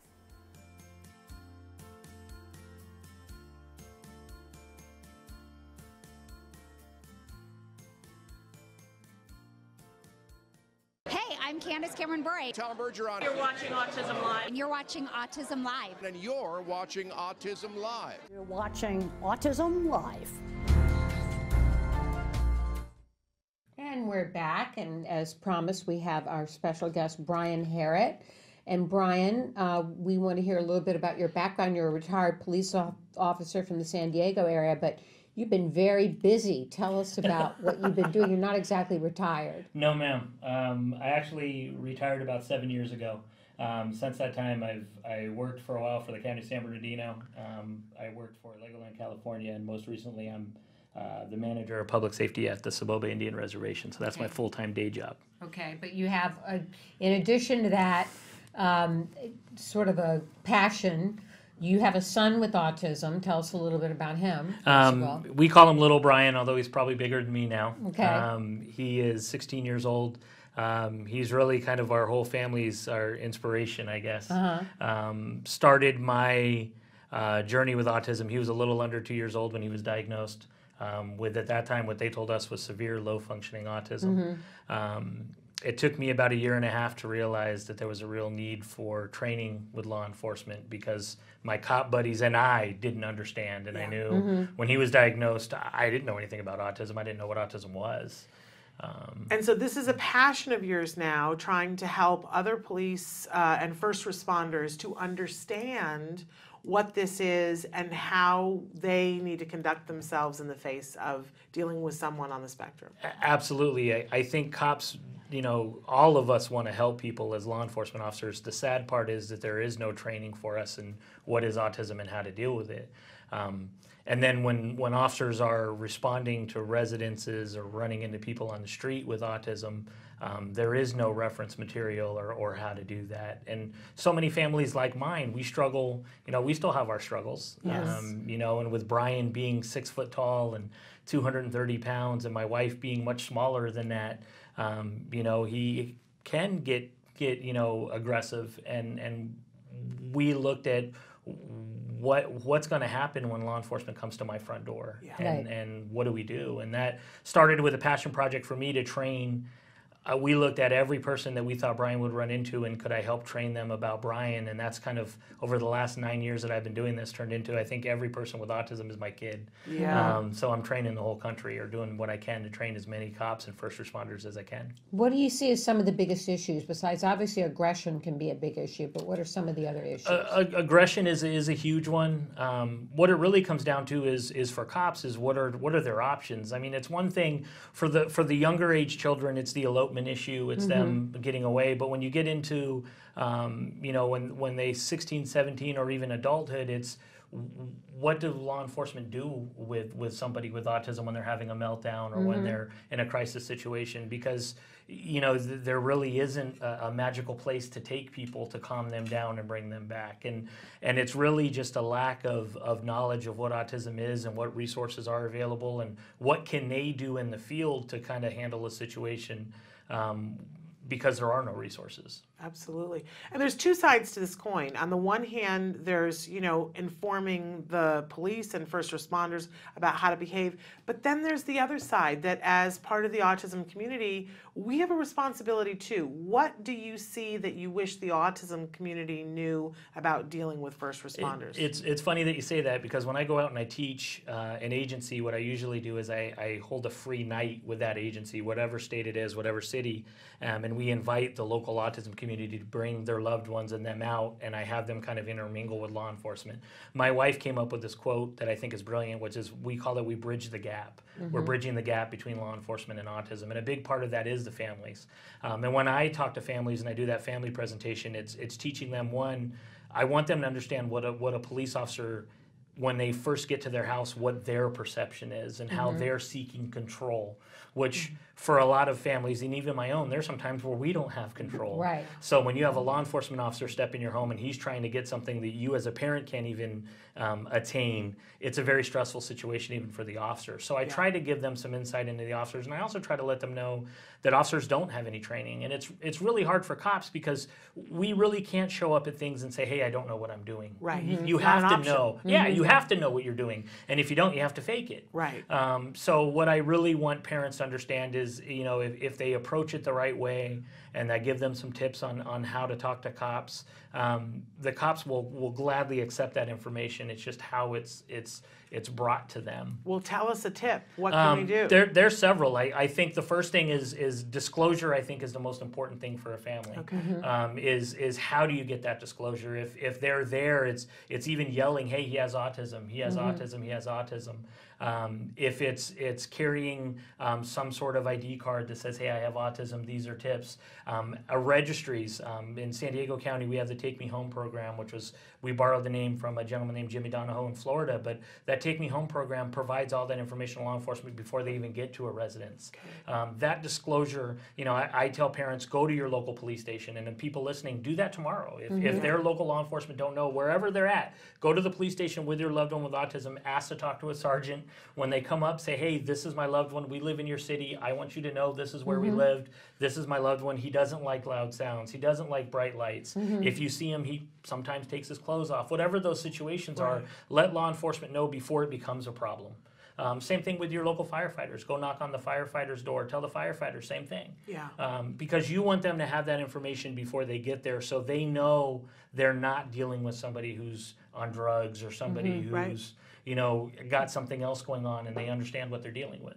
I gotta say, we did that when when Jem was little. Did you? Our team, We our went ABA, the we went to the police department and we went to the fire department. We took a field trip Right. and went and we called ahead and they they all said, you know, come, but know that if something's happening, we'll ask you to come back another time. Right. Right. And we toured. He got to he got to put on the jacket and sit Uh-huh. in the fire truck. great. He was thrilled and was never afraid of a fireman Mm-hmm. after that. The the police it was a little dicier because I made a mistake and I took him to the police department. Uh, then another time when they were doing their haunted house uh, fundraiser, and he associated it with really scary stuff, Mm-hmm. Right, right. and that was hard to change. But he was happy to talk to the police officers outside the police station and had no fear Mm-hmm. of that. And I thought that was a really bad, but I, I didn't come up with it. Our team said, let's do this. Mm-hmm. This is Yeah. a really important And there was another. You, you brought up a, a fact that it was just a phone call I received yesterday from from a school resource officer down in my area, um, who told me that he was involved in, a, in an incident with a child with autism who's going to school and he had never spoken to the parents. And and that's another thing I teach is if you have children that go to public or, or charter school in a city. Um, just about every department has school resource officers, and you should know who they are. Yeah. Um, and you should take the time for you as a parent to meet the school resource officers and then have them meet your, your loved one and say, hey, this is what upsets them. This is what calms them down. This is what a meltdown looks like. This is how we bring them out of one. Um, these are the tips that work for us at home because it's your child's safety. And I mean, there's a life at stake in some cases. We've seen this from time to Abs- time. So take the time. Don't wait for somebody to come and do this for you. Take the time to do it for yourself as a parent. Um, talk to us about your upcoming projects. I'm working on several. Um, I was contacted actually about a year ago by a really good company called Blue 360 Media, um, and they came to me because they what they do is they provide training publications and, and reference publications to law enforcement. Um, and they reached out to me and said, "Hey, we we saw your website. We really want to reach out to the special needs community and, and come up with some in print stuff for law enforcement for the special needs community." Um, and I've had a really good relationship with them. I'm actually um, in the process of writing a reference manual for law enforcement and first responders. And where would that be Um, distributed? It'll be on their website. We're still at the point now where, where my editors, I love my editors to death, but they're they're digging through it, um, and they're they're trying to do that. I'm also working on doing some search and rescue, uh, a search and rescue manual as well because of the elopement issue. Right. I've done a lot of presentations for search and rescue, and also done quite a bit for hostage negotiators. Really? Because Hostage- what's what it's turning into for law enforcement is when you have a 17, 18, 19, even a, an adult with, with special needs who's in a, a home and being aggressive, That's not what they. That's not the police jargon. If, if they're in there alone, we call that a, a barricaded subject Uh-huh. or Right. a person that's violent that's in a home. So Mhm. how do they communicate with them and what they and they they're coming to me because they want to learn. Mhm. Right. Because how do you communicate with somebody who based on their special need is commun- it's a communication disorder. Right. Mhm. So if communication is so critical, how, how do they do that? So Mhm.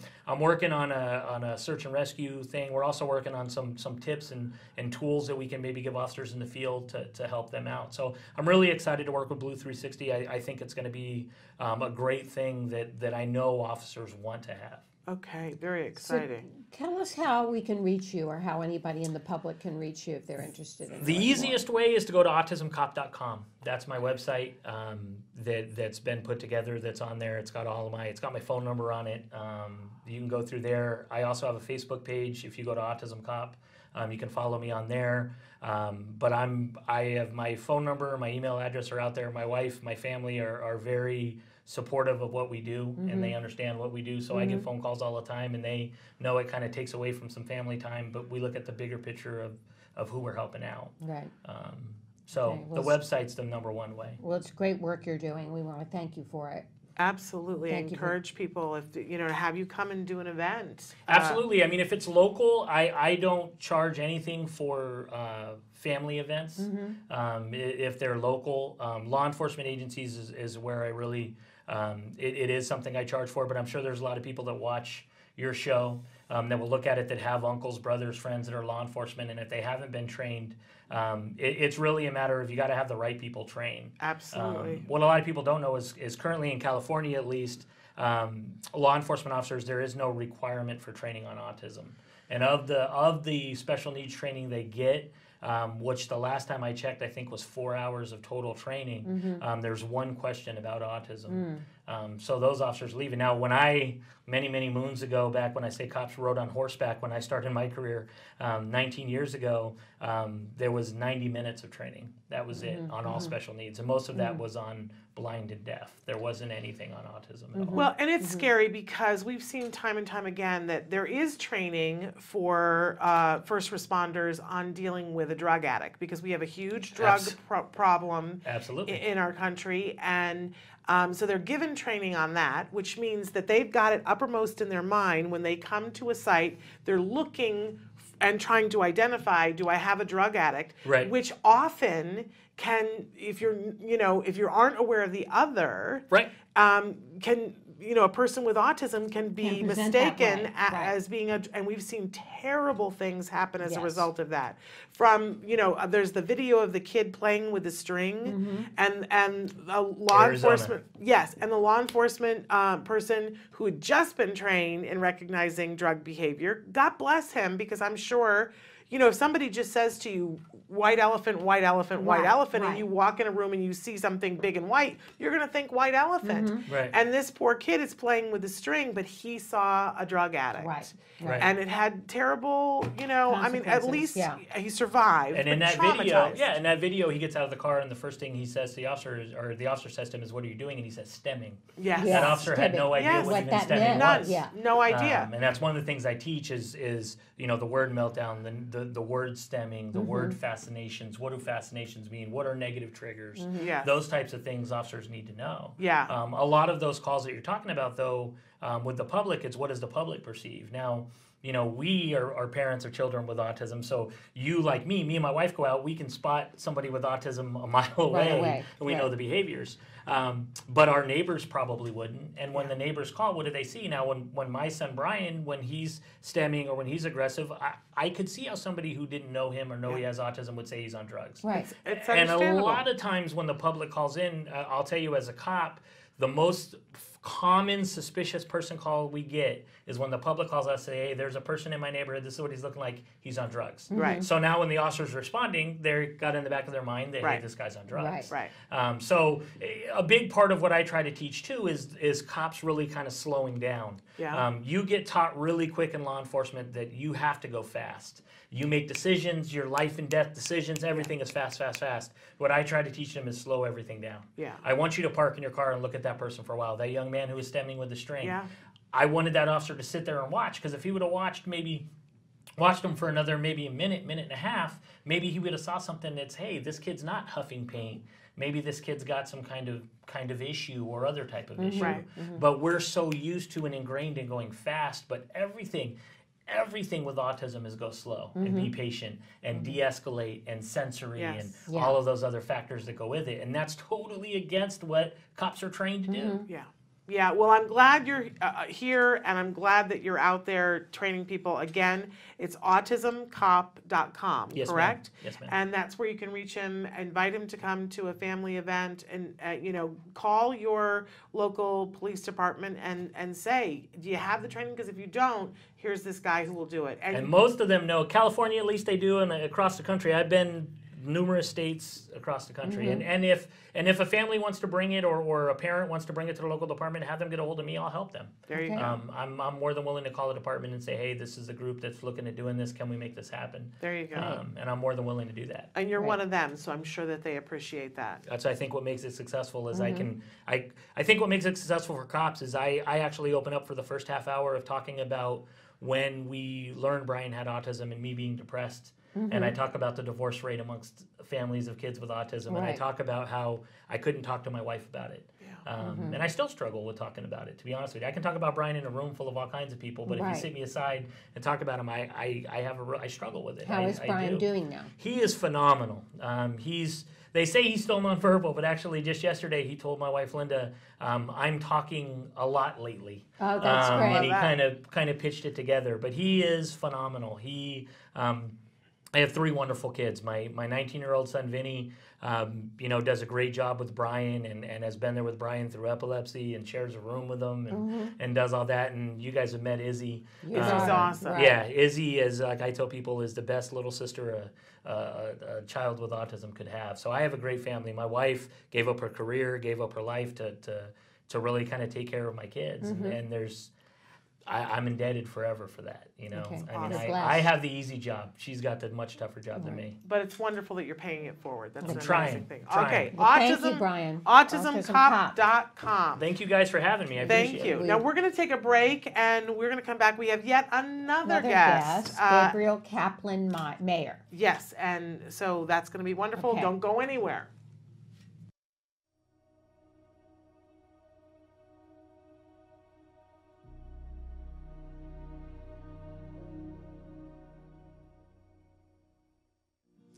If you're watching Autism Live, chances are you care about the life of someone, or perhaps many people, living with autism. You spend countless hours trying to make a better life for them. It may not have been easy for you to watch the show today. You know, sometimes you could be juggling so many balls in the air, you feel like a circus performer. I remember recently saying to a friend that as the mother of a son with autism, plus all the other challenges in my life, I feel like I'm carrying a tray full of glasses of water, and that if one of them topples over, the whole thing is going to go crashing down. This empowerment moment is all about you. Now, I'm not a doctor or a therapist, but over the last nine years in my autism journey, I've learned some things that have helped me shift from being a victim to having hope. See, I've been in that place, down on the kitchen floor, on my knees, praying for answers of what happened to my child. I've been in that place, covered with blood and tears, after one of Wyatt's giant tantrums, where I said, Where has my fairy tale life gone? I have a feeling you're a member of that kitchen floor club too.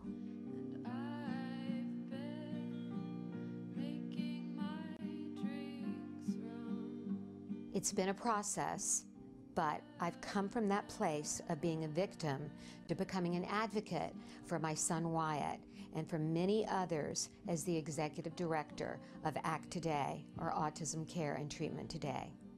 Let's start with reframing the way you think about yourself and your child. I want you to say after me, I'm an activist. That's right. I'm an activist because just by watching this program, you are taking positive steps to make the world a better place for your child or someone else living with autism. You are a positive force of action in the world. I want you to start thinking of your so called disability as an opportunity because it's within our challenges that our greatness is revealed. That's where we find our courage and resiliency. And parenting a child with autism is one of the greatest challenges a parent can face. You have the choice to see this as a journey of self discovery. Some people take expeditions to climb Mount Everest to see what they're made of. You don't have to travel that far because parenting a child with autism is an expedition of the soul. Until next time, stay strong and keep the faith.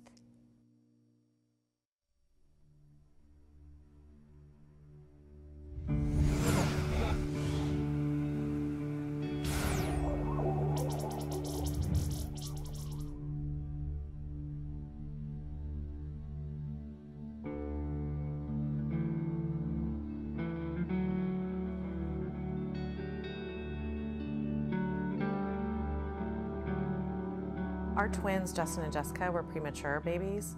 So we always were very conscientious of their development. But I think it was probably 15 months, Justin started getting really obsessive compulsive with opening and closing doors. And Justin started tantruming a lot too.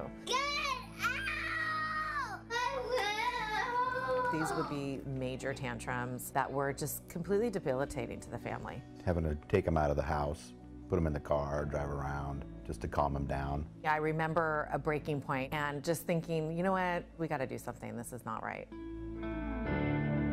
Once we were on the track to getting a diagnosis for autism, we started sharing that with our close friends and family.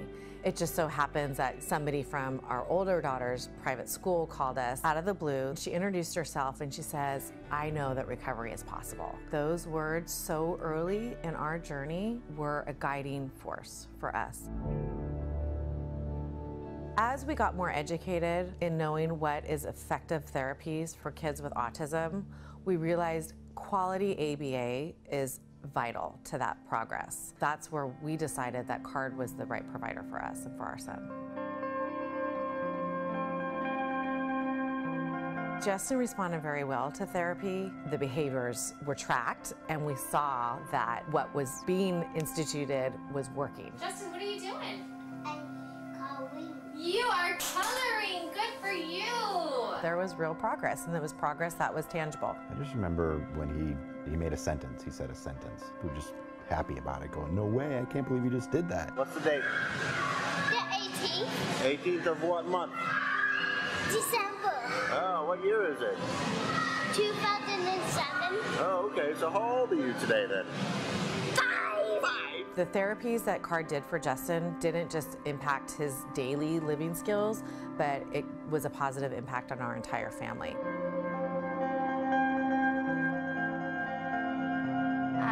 Justin. I am in fourth grade. I like playing video games sometimes. My dream to build a teleporter machine.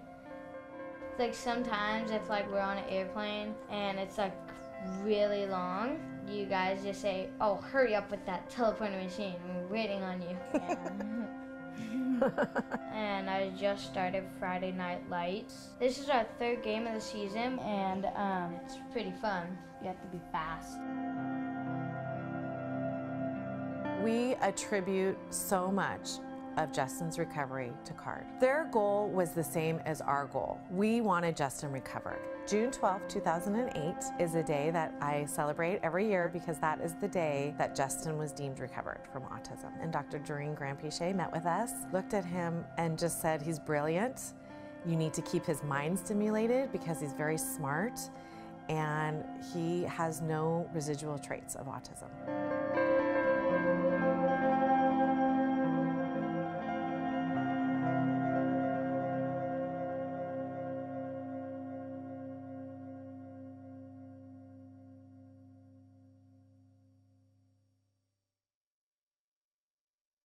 And we are back, and as promised, we have another guest. We have Gabrielle Kaplan Mayer, who's an experienced educator, author, and speaker.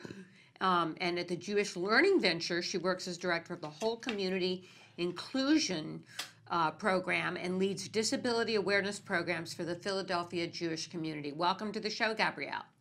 Thank you. It's so great to be here with you both. And should we call you Gabby or should we call you Gabrielle? Which would you prefer? You know, everyone calls me Gabby, so that's great. Okay. And we were talking before we started that I remember you. I actually, we, neither one of us can remember. I think you've been on both this show and the radio show that I used to do, Everyday Autism Miracles. That we had you on talking about. You had uh, a children's cookbook that was absolutely amazing. Well, I and that was uh, that I still remember because it was so cool, and you talked about the sensory experience of it. So everybody can go and check that out too. But as we were saying during the break, Gabby has been busy. There's no moss growing under Gabby's feet. Gabby's been doing a lot of different things, and one of the things that you have done is uh, a new journal that's called Reflection, Expression, and Courage. Talk to us a little bit about what that is and why each and every one of us should have one. Sure. So I have my copy right here, by the way. Um, you can find it on Amazon. And I wrote it because I felt that parents need a place to have um, just honest expression, to be able to write what's on your heart, what's on your mind. We are all so busy. I know we don't all have time for therapy. We don't have all have time for long phone calls or coffee dates with our friends. But I found for myself when I have 10 minutes here, five minutes there, maybe 15 minutes to exhale a little bit, notice what I'm feeling, and reflect on my journey as a mom parenting a son who's almost 16 who has autism and an intellectual disability.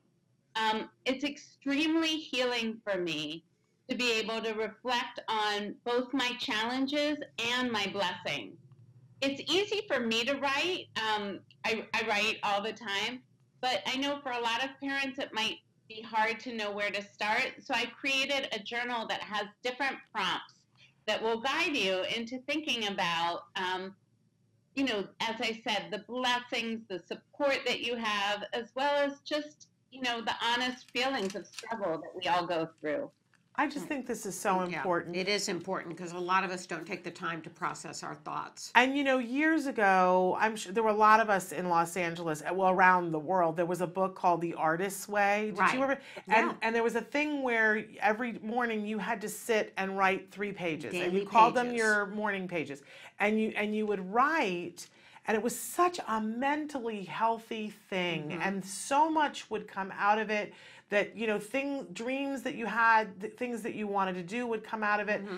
And and I, for one, as an autism mom, have gotten really far away from that. Right, you know, right. so what a wonderful gift to the autism community you have created, Gabby. Thank you so much. Yes, I I really relate to that, and I have a morning routine where I um, try to get up and also begin my day. I aim for like 10 to 15 minutes of writing, um, and if I aim for doing that as a daily practice, it happens two or three times a week, maybe. But I also just keep the journal in my purse because sometimes it's that like sitting in the carpool line at school pickup or waiting before a doctor's appointment. You never know when you might have time, but it just feels so healthy to be able to share what's on your heart, to put it into words.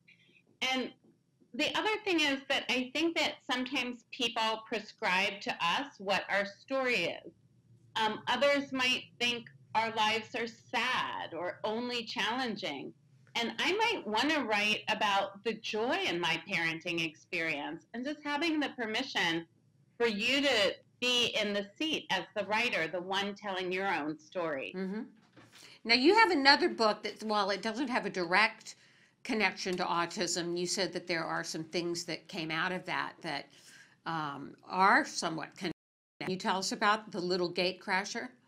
I can. I've got got that right here too.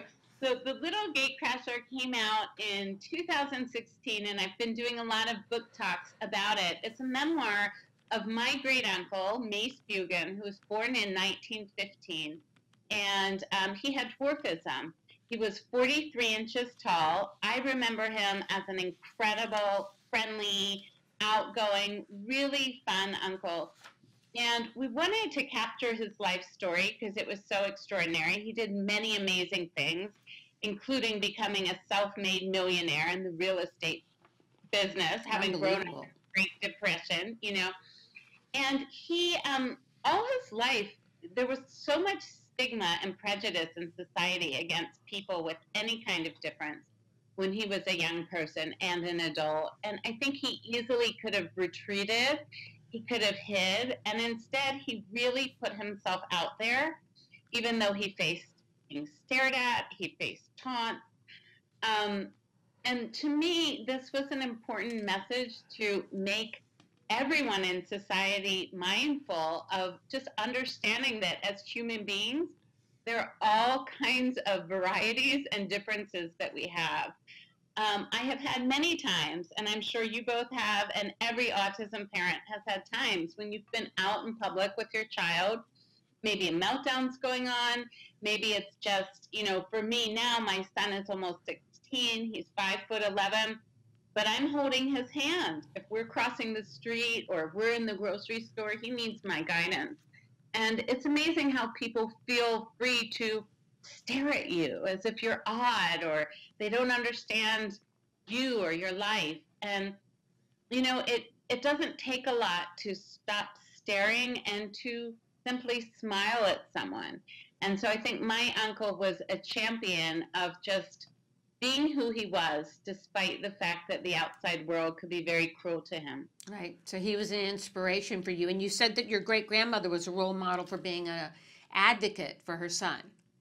She was. She was born at a time when so many families were told to put simply put a child away if they had any kind of disability. She not only didn't allow that to happen, she raised her son with unconditional love, and I think that was what fueled him to um, to go to school, to succeed, and to you know live a, live a meaningful life. Mm-hmm. Okay. Well, where can we get both of these books? The the journaling book, uh, Reflection, Expression, and Courage, and the Little Gatecrasher. So you can find them both on autism. You can also go, I have a website, GabrielleKaplanMayer.com, and I have links to all the books there. So um, please check them out. Okay. Thank you so much for all the work that you do. Uh, you you are such an advocate. You speak, you write, you've got these books out there, and if uh, also if people want to book you to come and speak, where should where should they get a hold of you, Gabby? They can also go to GabrielleKaplanMayer.com. You can check out the Little Gate Cra- Crasher has a Facebook page. Um, you can find me on Twitter. Um, you know, I'm, but really the website GabrielleKaplanMayer.com has my email and contact info. And I love to come out and, and speak for community. Okay, great. Well, thank you so Thank much you for, for everything work. that you do and for My Good joining to have you today. on the show. for having me. All right, you take care. Bye bye. Okay, I think we're close to out of time. We are very close to out of time, and we've got a tomorrow's show? ginormous show tomorrow. Um, and so, I forgive me if I forget something that's going to be on. But um, one of the things that I love that we're going to have on from our uh, toy guide, Mm-hmm. uh, there's a company called Brickful Things that they make custom necklaces out of different toy pieces, Right. including um, out of bricks made by you know companies that we know the name of. I don't know that I'm Mm-hmm. Allowed to say, Okay. but uh, but they're like so clever. And if you have a, a, a kid or an adult, I've got a brother-in-law who just you know he's in his 30s. My I think he just turned 40, and he loves all things bricks, right? Okay. And so you can get cufflinks made, you can get necklaces made. So we're Uh-huh. gonna have him be on the show. Um, we've got Bonnie Yates, of course, answering questions. We have a, a wonderful gentleman who's going to be on with us talking about an, uh, another venture that uh, where they've taken a business and they've employed people on the autism spectrum. So we're thrilled to talk about that. But then the big thing on the show tomorrow that I really want to put forward, you know, Dina Kimmel. We love Dina Yes. Kimmel from We Rock the Spectrum. There's a couple that have owned the Glendale We Rock the Spectrum Mm-hmm. gym for a long time. Um, Deborah Portney and Michael, and I can't think of what Michael's last name is, but they're ama- amazing autism parents. Mm-hmm. Um, such an amazing story that they have for themselves, and they created this uh, We Rock the Spectrum in Glendale. I've been to the location. It's a beautiful, beautiful gym, and its particular focus is teenagers. They have Okay, things great. very specifically for teenagers. It's so yeah, because some of the awesomely We Rock cool. the Spectrums have them for younger kids. Yes, and but this one is specifically for teenagers. They have uh, equipment that is meant for teenagers to Mhm. work out on, and they have like a uh, a surfboard table where they can Uh-huh. have parties. Oh my gosh, it's so much fun. And the landlord, out of nowhere, has just decided to double their rent, and Wow. I'm double their rent.